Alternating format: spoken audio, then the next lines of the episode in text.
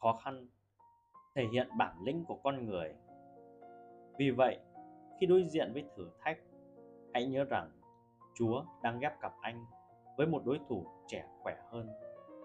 Như hành động mà một huấn luyện viên thể chất sẽ làm. Tại sao?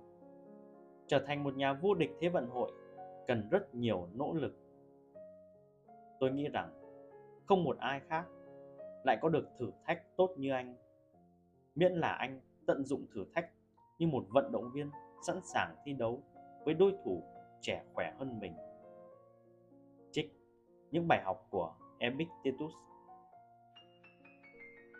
Những nhà khắc kỷ thích sử dụng các phép ẩn dụ từ thế vận hội, đặc biệt là môn đấu vật. Giống như chúng ta, họ xem thể thao vừa là thú tiêu khiển, vừa là sân tập để rèn luyện bản thân trước những thử thách chắc chắn sẽ xảy ra trong cuộc sống. Như câu nói của tướng Douglas MacArthur đã được khắc tại nhà thi đấu West Point, ở nơi sàn đấu, ta ươm những hạt mầm, chúng sẽ trở thành trái ngọt chiến thắng. Dù ở một lĩnh vực khác, trong một thời điểm khác, mọi người đều thấy mình lép vế so với đối thủ.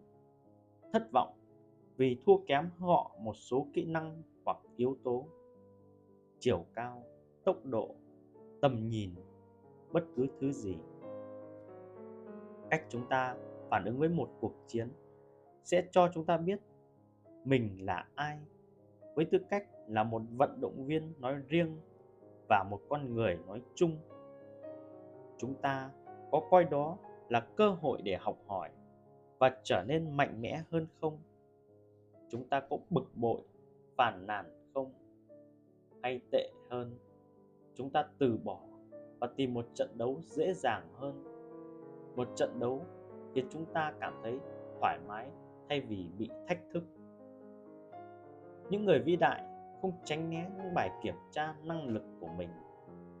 Họ còn cố tìm kiếm chúng bởi chúng không chỉ là thước đo của sự vĩ đại, mà còn là con đường dẫn đến sự vĩ đại.